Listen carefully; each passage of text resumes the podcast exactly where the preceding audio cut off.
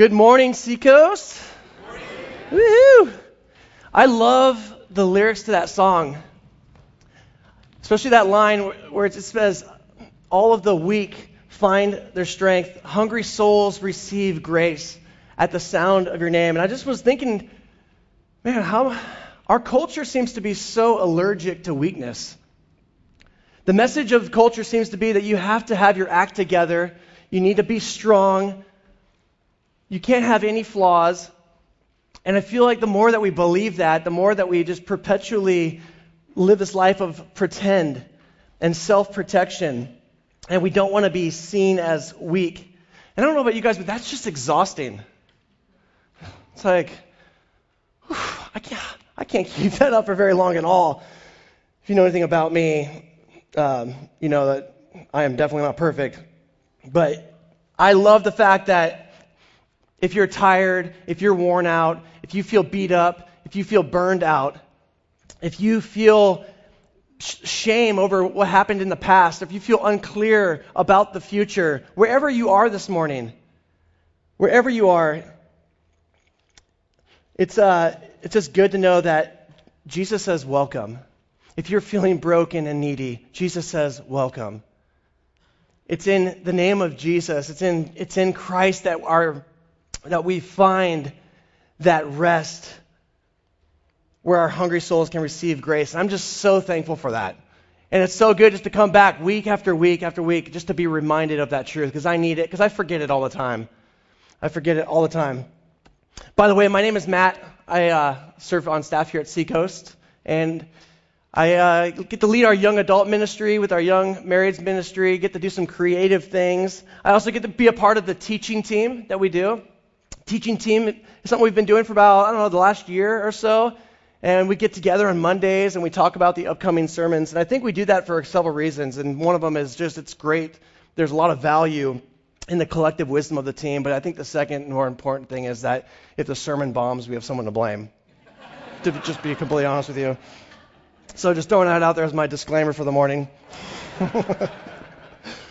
But seriously, it is a, it's a privilege to be here uh, this morning to share. We're in week five of our Converge series. I can't believe it's already week five. It's crazy. Uh, we've been seeking to understand in this series what the kingdom of God is. And we've been looking, well, not only to understand what the kingdom of God is, but what does life look like when so as you think about it, what, what does life look like when the culture of heaven begins to invade and infiltrate our life? Our city, our world, what does life begin to look like when heaven meets earth? And Jesus, as we've seen over the last uh, several weeks, is that he taught a lot about the kingdom. He said a lot of different things about it. And our goal is that we would be studying Jesus' teachings on the kingdom and that those teachings would inform and would shape the way that we live and would sh- inform and shape us as a church. And so it's our prayer that Seacoast and not just Seacoast as in the 501c3, the organization, but Seacoast as in us, as the people, the people of God, that we would begin to put the kingdom on display in our lives. Because I believe when the kingdom is put on display, people benefit. The world benefits around you and I.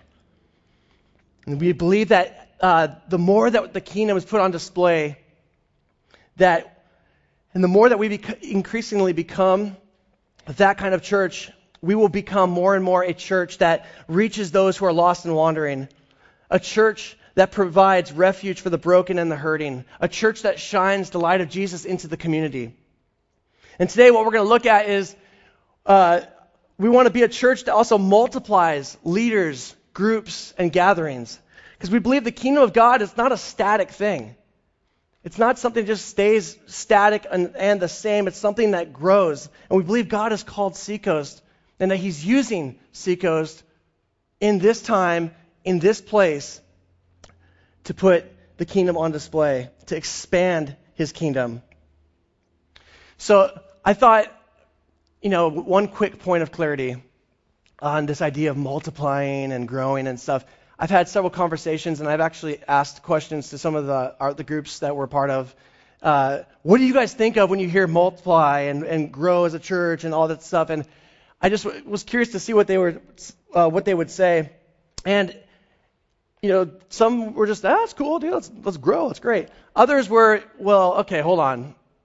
When, when you say that, honestly, are you saying you want to be a mega church? You want Seacoast to grow? It's all about the numbers. And I get that. You know, anytime I hear church leaders start to talk about growth and all of that stuff, part of me, I'll just be honest, I'm thinking, okay, they want more people so there's more money, so that the pastor can get that private jet for his mission trips to Hawaii. Lord's really working in Hawaii there. No. Here's the truth. Yes, we want to see growth. Absolutely. And we believe that Jesus actually meant what he said when he, when he said to his um, disciples and he commissioned them to go and make more disciples who make disciples. And we want to be faithful to that call. But here's the thing we're not interested in just multiplying just to multiply. We're not interested in just growing just to grow. What matters is not just that we make disciples, but that we make a certain kind of disciple. You see, it's the type or the brand of disciple that matters. So the question is, what kind of disciples are we uh, interested in making? And I just want to simply say, we want to make disciples who are defined and shaped by Jesus. That's the big idea for this morning. Disciples who are defined and shaped by Jesus. And that's where I want to focus our attention on Jesus.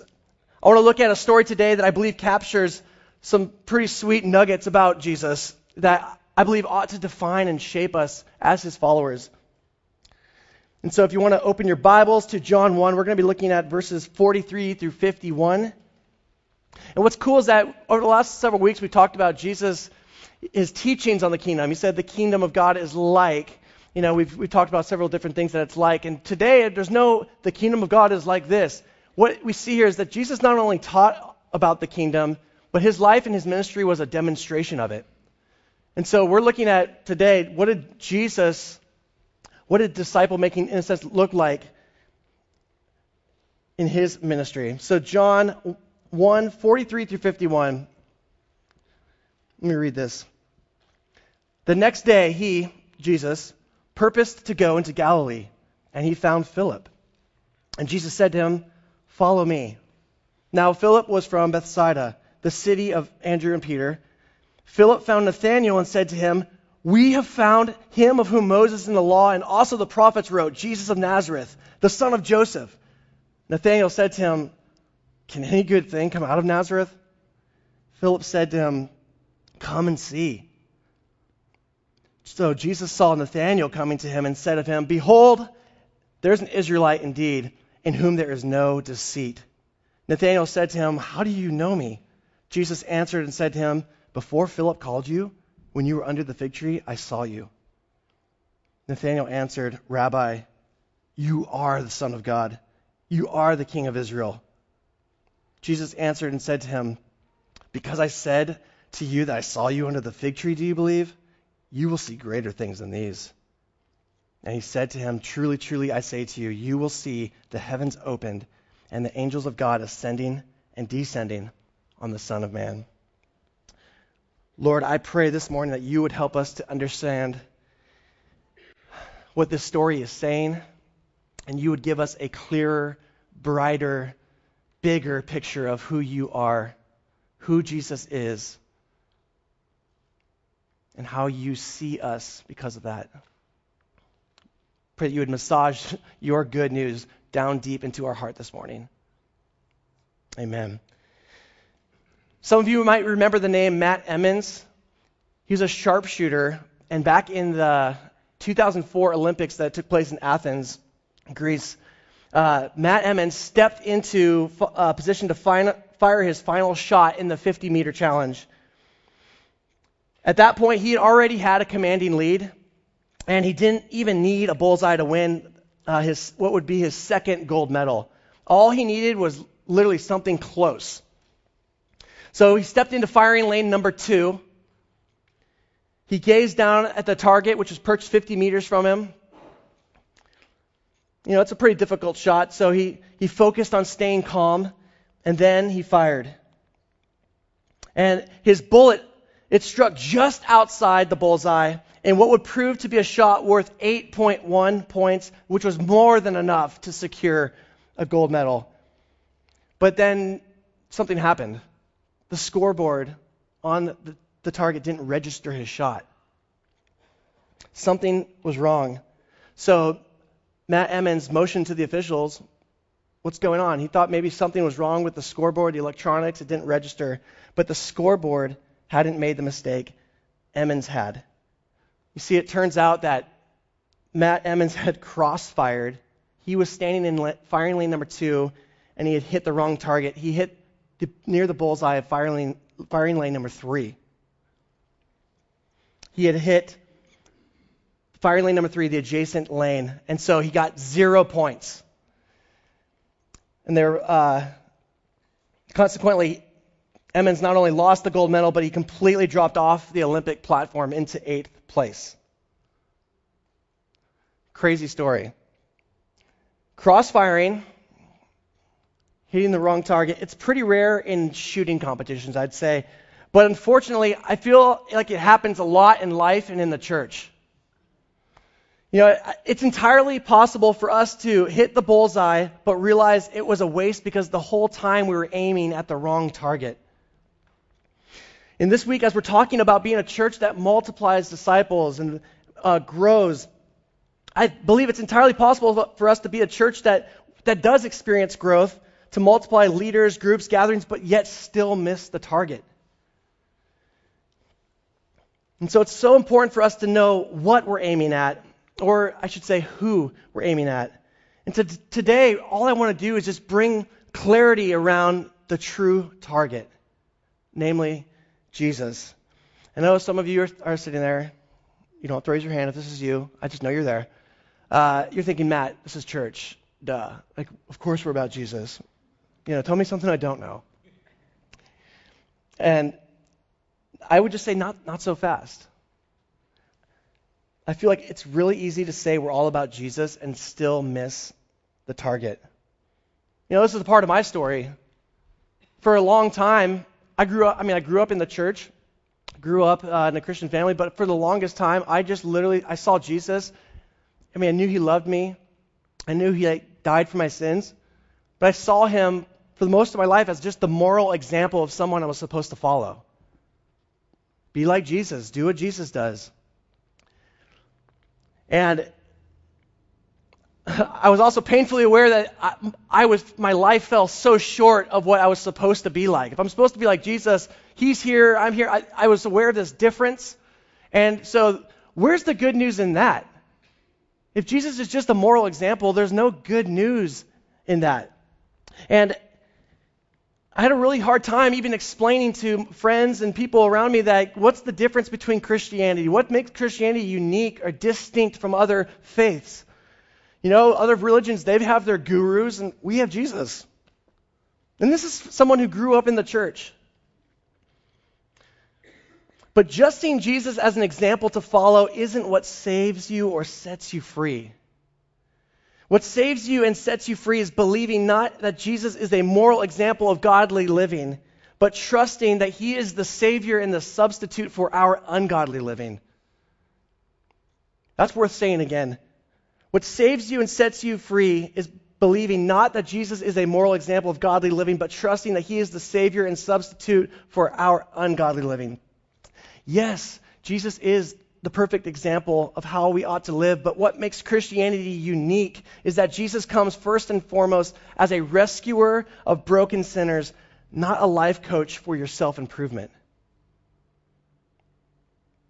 To reduce Jesus to a life coach, to my co pilot, to a moral example, that is to miss the target.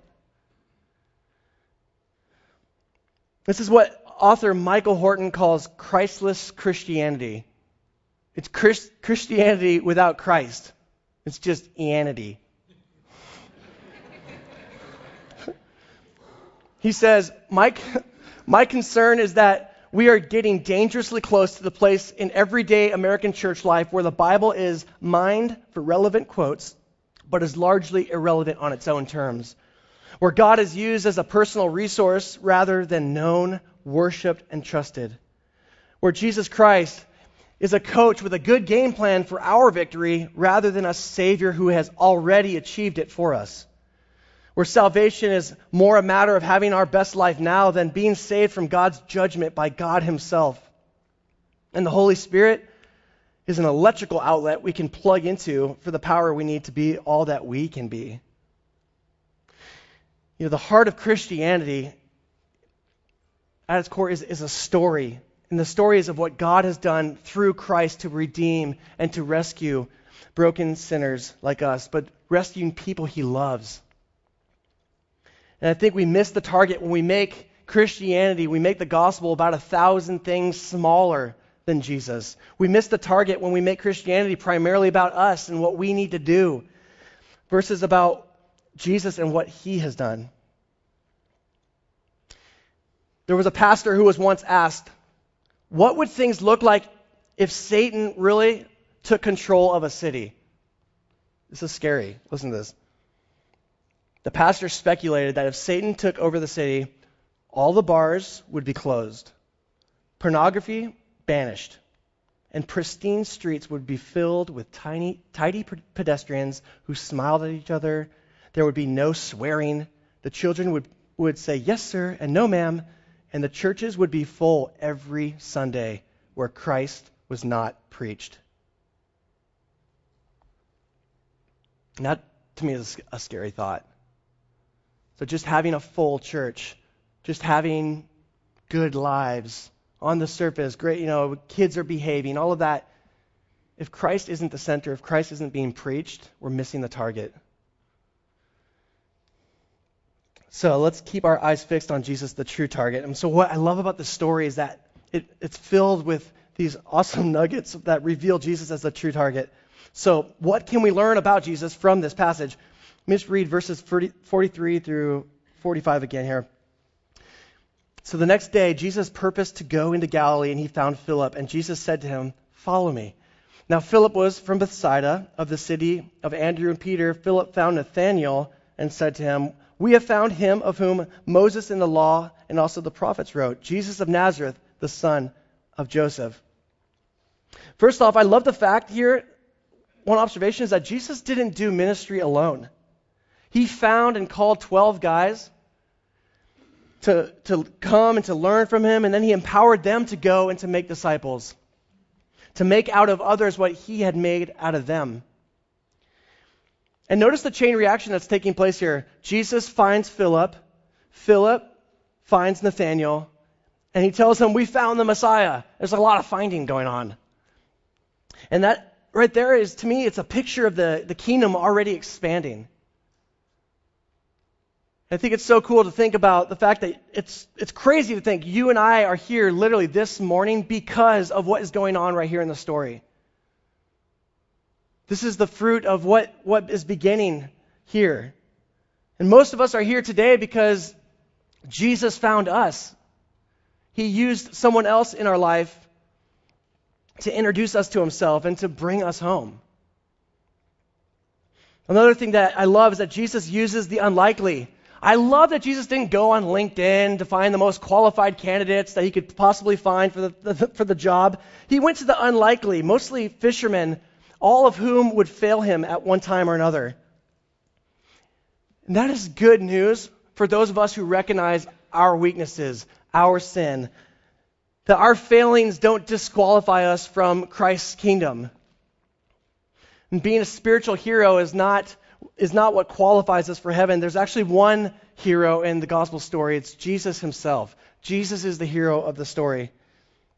And notice what Philip says. He says, We have found him of whom Moses and the law and also the prophets wrote, Jesus of Nazareth, the son of Joseph. So the law and the prophets that he's talking about there, that today, like for us, that's the Old Testament. In other words, what Philip is saying is the one that the entire Old Testament points to, he's here. We found him. And I think that's so interesting because again, I'm, maybe I'm a slow learner. I don't know. It wasn't until fairly recently that I even understood that the entire Bible was, was about Jesus. You know, I grew up with like Old Testament, New Testament. I didn't know how to like, what was the connection between those two? I had never, I never heard any, oh, oh, it all points to Jesus. So the only thing that made sense to me in my moralistic mindset was just, well, I guess the Old Testament is filled with people that we're supposed to be like and emulate, these, these heroes. You know, be like David and slay your personal giants. Dare to be a Daniel. All that, it made sense to my moralistic mindset. Okay, I can try to do that. It's just, but the Bible's filled with messed up people. I mean, seriously, Noah? Noah. Noah got, got drunk and naked. And he got a Bible story. If we, we, if we were to get drunk and naked, we'd lose our jobs and be on the news in the morning. But I digress. I'm not bitter. I just think it's our natural inclination to read the Bible narcissistically as though it's all about us. I actually heard, saw this headline uh, a couple months ago about a lady named Annie who's convinced that she is the Annie in that Michael Jackson song, Smooth Criminal, that mentions the name Annie 46 times. She's convinced that song's about her. So she, she, Michael Jackson, a man that she has never met, she's convinced that he's writing a song about her life, and she wants to get paid royalties for it now. Annie uh, is not okay. no, we have this tendency to think it's all about us. And I think we may laugh at a story like that, but we do the same thing when we read the Bible as a self help book for our own improvement. One resource that has totally it's helped me understand the Christ centered plot line of Scripture is the Jesus Storybook Bible. I don't know if you have this. Okay, anytime I teach, whatever, I, I consult this. This is like a commentary to me. Not kidding. But uh, it's so good, and I just want to read a little excerpt to you guys today. Try out for kids ministry right now. Uh, this is from the introduction. I love this. Now, some people think the Bible is a book of rules, telling you what you should and shouldn't do. The Bible certainly does have some rules in it, they show you how life works best. But the Bible isn't mainly about you and what you should be doing, it's about God and what He has done. Other people think the Bible is a book of heroes, showing you people you should copy. The Bible does have some heroes in it, but as you soon find out, most of the people in the Bible aren't heroes at all. They make some big mistakes, sometimes on purpose. They get afraid and run away. At times, they are downright mean. No, the Bible isn't a book of rules or a book of heroes. The Bible is most of all a story. It's an adventure story about a young hero who comes from a far country to win back his lost treasure. It's a love story about a brave prince who leaves his palace, his throne, everything to rescue the one he loves. It's like the most wonderful fairy tales that has come true in real life. You see, the best thing about this story is it's true. There are lots of stories in the Bible, but all the stories are telling one big story the story of how God loves his children and comes to rescue them. It takes the whole Bible to tell this story. And at the center of the story, there's a baby. Every story in the Bible whispers his name. He is like the missing piece in a puzzle, the piece that makes all the other pieces fit together, and suddenly you can see a beautiful picture. I love that. I just think it's great. And just the Old Testament, the whole time is pointing to Jesus. It's predicting him, it's pointing to him, and then the New Testament presents him. And so, Nathanael, uh, so Philip is pointing that out. He's here. He's here. And Nathanael's response at this point is just completely negative. Can it, any good thing come out of Nazareth? I'm like, oh, dang. You just ripped on my hometown? Those are fighting words. Come on, if anyone rips on your hometown, don't you have a little bit of righteous anger inside? You're like, can any good thing come out of West Virginia?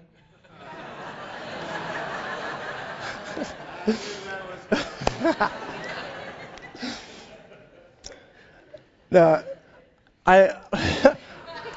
But I love, I, was, I had to, I had to. I'm so, Jesus. Amen. No, but I love Philip's response. He just says, Come and see. He doesn't go on and try to explain, like, hey, let me tell you exactly how something good could, in fact, come out of Nazareth and break it down in an outline form. He's like, come and see. Come and see. So Philip, and we'll call him pessimistic Nate, uh, they make their way to Jesus. And when Jesus sees them approaching, Jesus, remember, he doesn't need to be told about a person. He knows what's inside the heart of man. When he sees them approaching, he looks to Nathanael and says, A true Israelite in whom there is no deceit. Which is crazy. I love the contrast that's there. Jesus' graceful response to Nathanael is in stark contrast to Nathanael's orig- original negative opinion of Jesus. And I just love that this tells me Jesus meets our pessimism with patience. And isn't that what grace is? Grace always comes at the person who deserves it the least. Nathanael, he seems a little confused, and I don't blame him. He says to Jesus, How do you know me? Jesus answered and said to him, Before Philip called you, when you were under the fig tree, I saw you. And at this point, I'd be like, Oh, dang.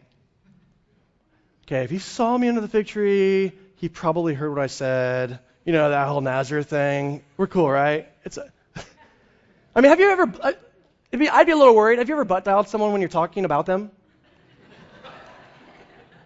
You're like, yeah, yeah, so and so, so and so. Why is my phone on? Why? Oh. Just kidding. My brother and I used to do this thing where we would have a friend come over and he would hide behind the furniture before our next friend came over.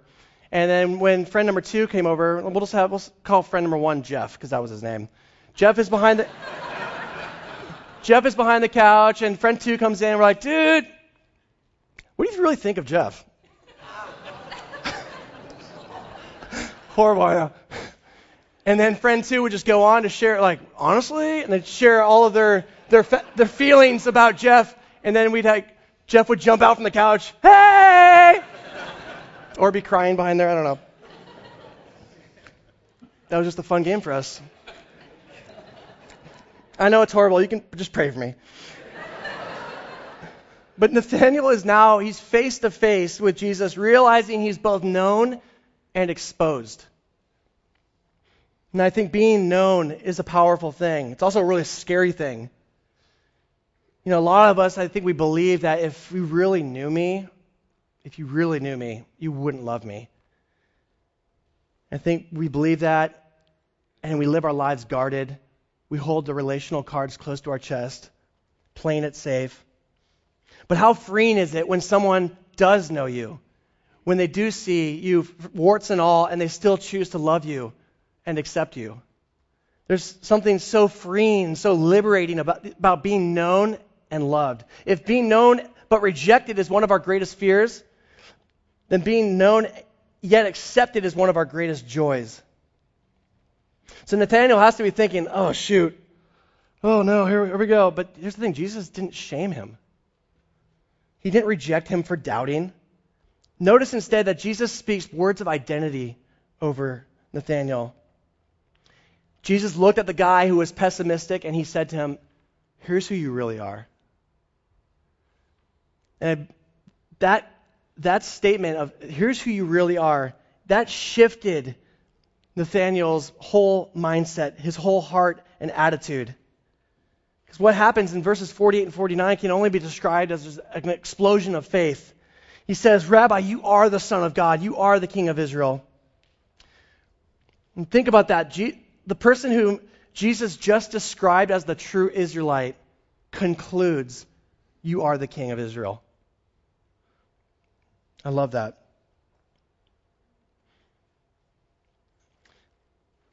I think this is what I see here is that encountering Jesus changes everything encountering Jesus changed Nathanael's perspective. And you add to this the fact that, that the fig tree had become a symbol of Israel and it was a place where uh, Israelites would go to pray for the coming of the Messiah. So perhaps Nathanael, he's at prayer uh, under a fig tree, since that's the place of prayer.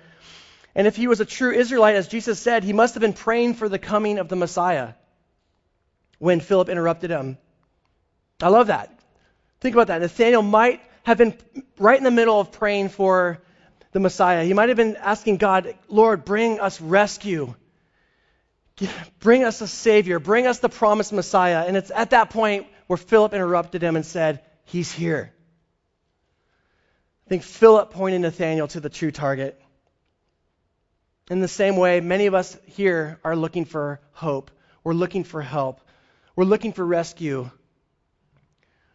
We're looking for redemption. And I think I'm here to just tell you that Jesus is here. Everything that you long for and are looking for in Christ, you have. The question is, though, how do we know this? Why is Jesus good news? And I think the answer lies in what Jesus asks or says next. Verse 50 Jesus answered and said to him, Because I said to you that I saw you under a fig tree, do you believe? You will see greater things than these. And he said to him, Truly, truly, I say to you, you will see the heavens opened and the angels of God ascending and descending on the Son of Man. First time you read that, what in the world is he talking about? Well, remember how the entire Old Testament points to Jesus. And I think Jesus here is he's alluding back to a story of a man named Jacob in the book of Genesis. Jacob experienced a dream in Genesis chapter 28 that involved a ladder that went from heaven uh, to earth on which angels were ascending and descending. He's having a dream. There's a ladder. Heaven is opened. And on the ladder, angels are going up and down. And God used this dream to show Jacob that he would keep his promise to Jacob and would be present with him on his journey. So, what Jacob's dream showcased was this divine, divinely provided link between heaven and earth. Centuries later, Jesus, in our story today, he's referring to that story. But here, the angels, they don't go from heaven to earth on a ladder, but on Jesus himself, the Son of Man. Jesus, in other words, is the ladder. I know it sounds kind of funny to think, but I think Jesus, in a sense, is saying that he is Jacob's dream come true. Jesus is the link between heaven and earth. And this is the essence of the good news of Christianity.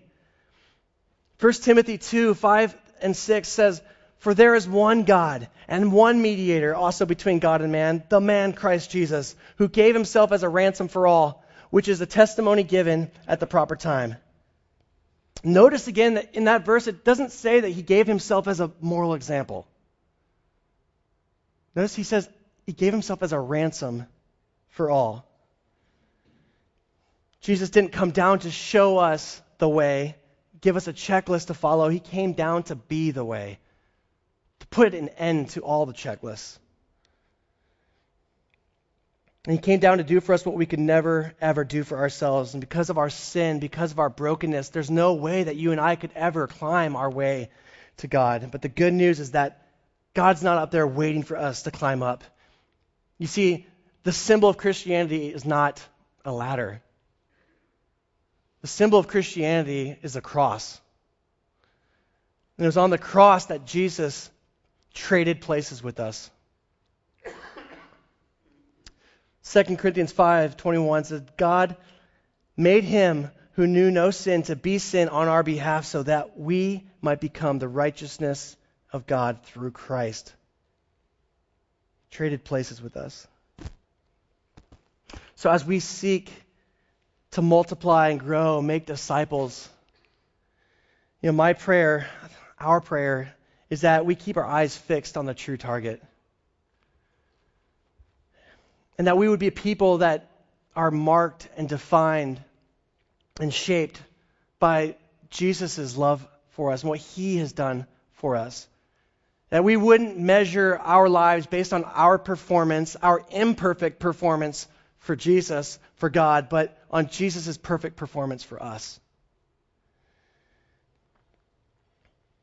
And the coolest thing is that we get to lead others into that freedom I want to close with this story.